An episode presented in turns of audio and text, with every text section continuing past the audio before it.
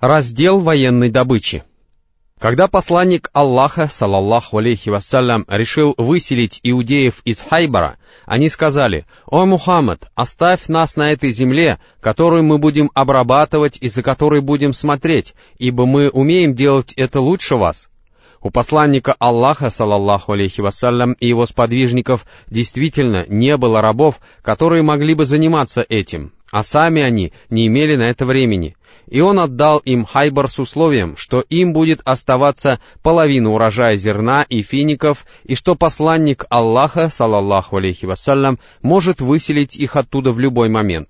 Против этого шага пророка, салаллаху алейхи вассалям, предостерегал Абдуллах бин Раваха, да будет доволен им Аллах.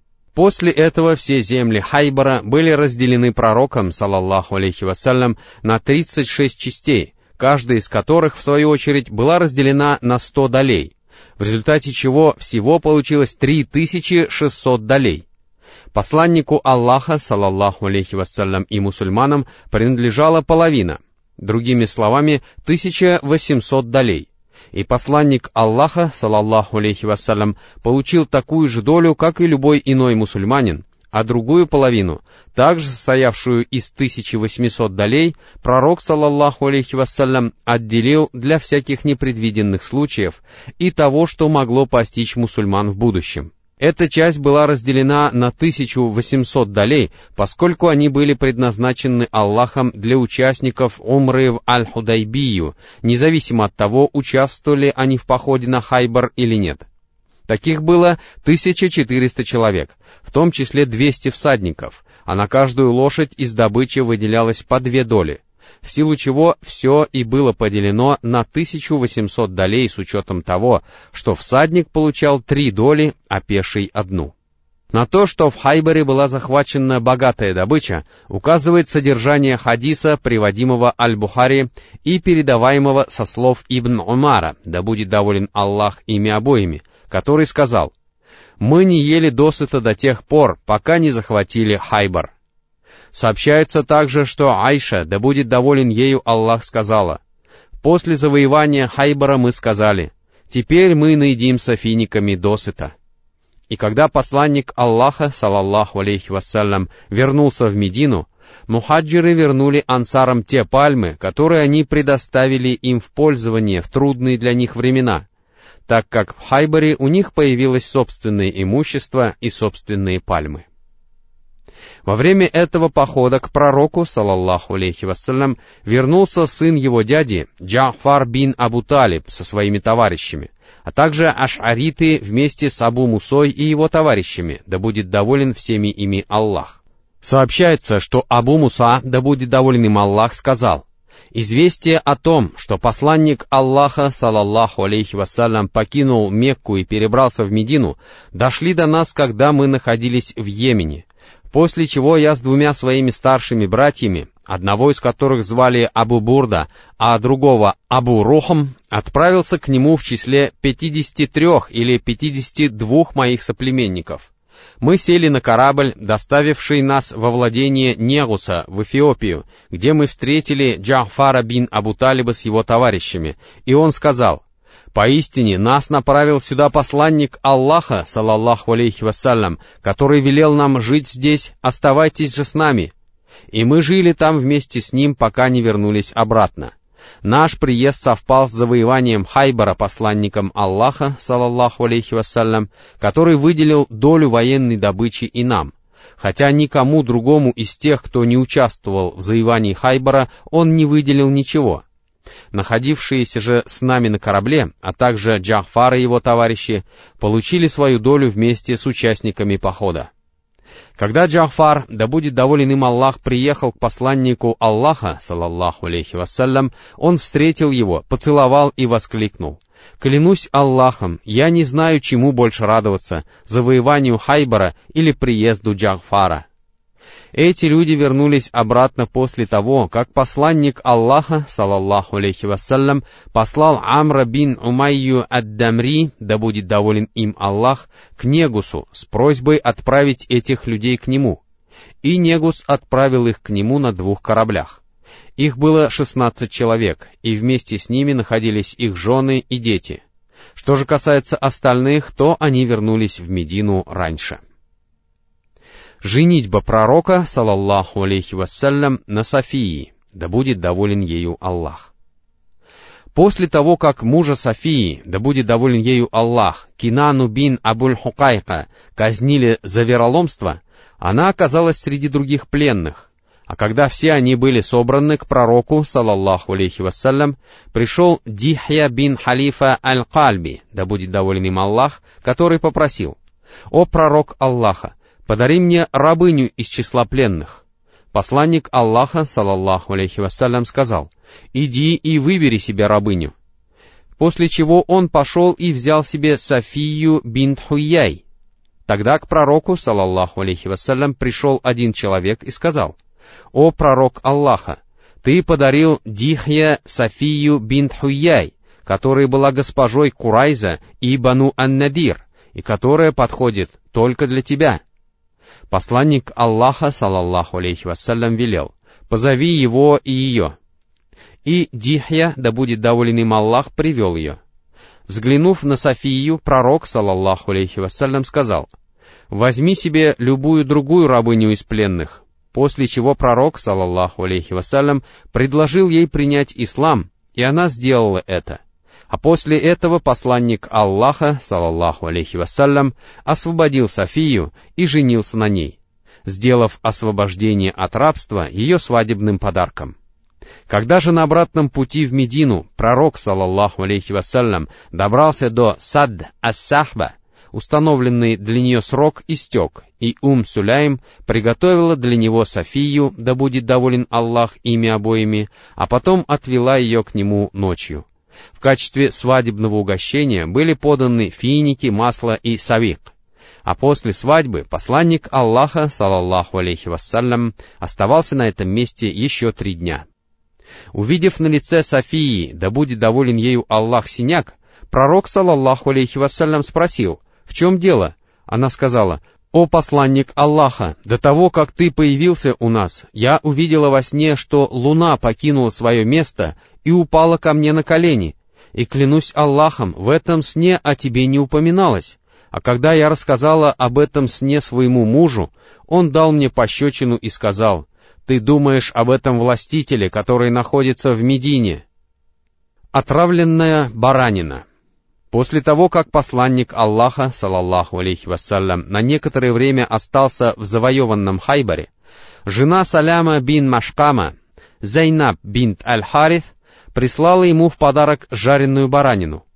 А до этого она интересовалась, что именно посланник Аллаха, салаллаху алейхи вассалям, любит больше всего. И ей сказали «баранью ногу». Тогда она положила яд во все части туши, положив больше яда в ноги, а потом принесла мясо пророку, салаллаху алейхи вассалям. Когда она положила мясо перед посланником Аллаха, салаллаху алейхи вассалям, он взял ногу, откусил кусок и стал жевать, но не проглотил, а выплюнул, а потом сказал, «Поистине, эта кость говорит мне, что она отравлена». После чего призвал к себе эту женщину, которая призналась в том, что она совершила. Пророк, салаллаху алейхи вассалям, спросил, «Что побудило тебя сделать это?» Она ответила, «Я сказала себе, если он просто правитель, я от него избавлюсь. Если же он пророк, то его обязательно известят об этом. И пророк, салаллаху алейхи вассалям, простил ее. Однако у пророка, салаллаху алейхи вассалям, находился Бишар бин Аль-Бара бин Магрур, да будет доволен им Аллах, который откусил кусок этой баранины, проглотил его и умер. В некоторых сообщениях указывается, что посланник Аллаха, салаллаху алейхи вассалям, простил эту женщину, в других же говорится, что он велел ее казнить.